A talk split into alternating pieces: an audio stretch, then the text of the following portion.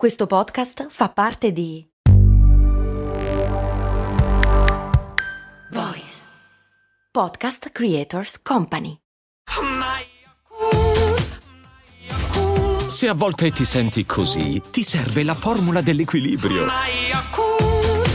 Yakult Balance, 20 miliardi di probiotici LCS più la vitamina D per ossa e muscoli. Mi chiede il patron Davide di cosa è fatto il bianchetto scolorina sbianchino e qual è il nome corretto.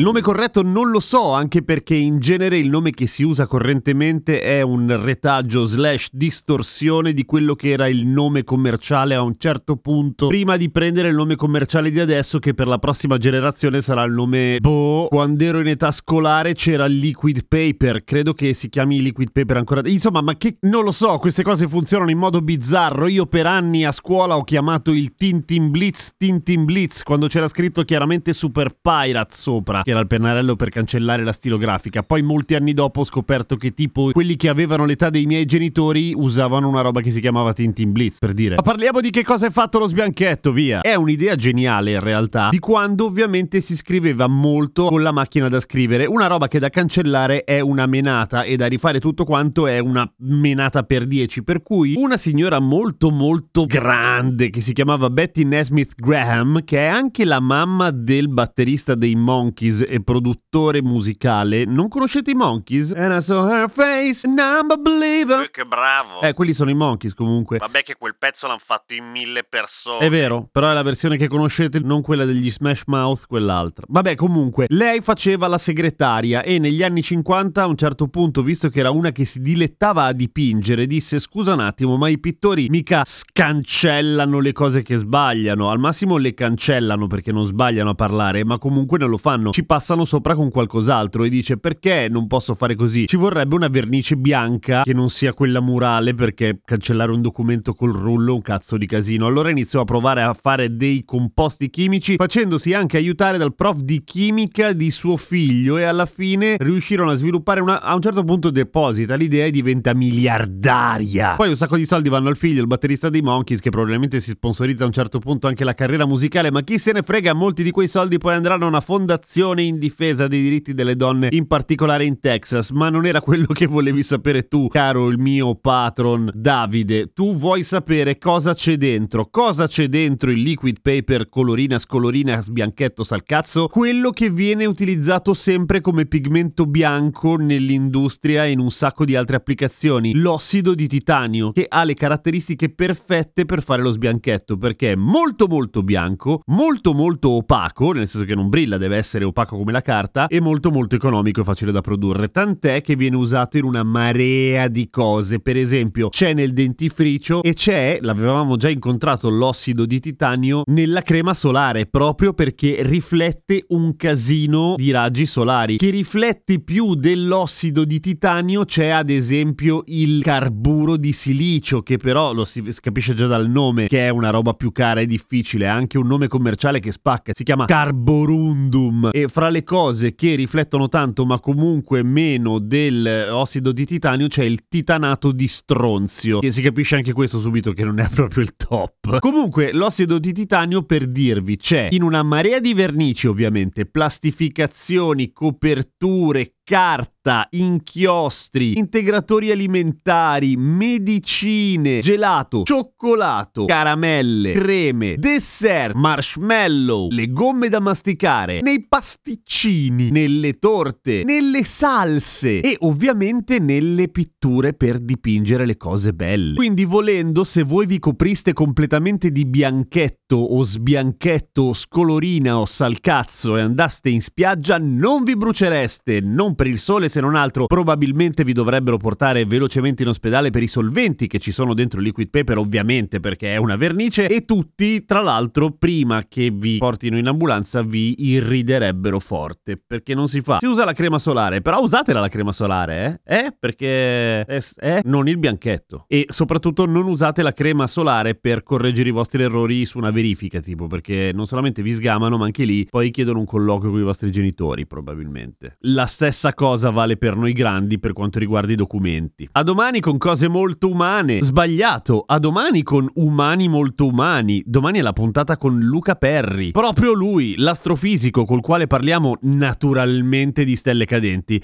ma ovviamente anche non solo. Che mica rompo le palle a Luca Perri per poi chiedergli solo delle stelle cadenti, voglio dire. Già che ce l'ho lì, gli chiedo un sacco di cose.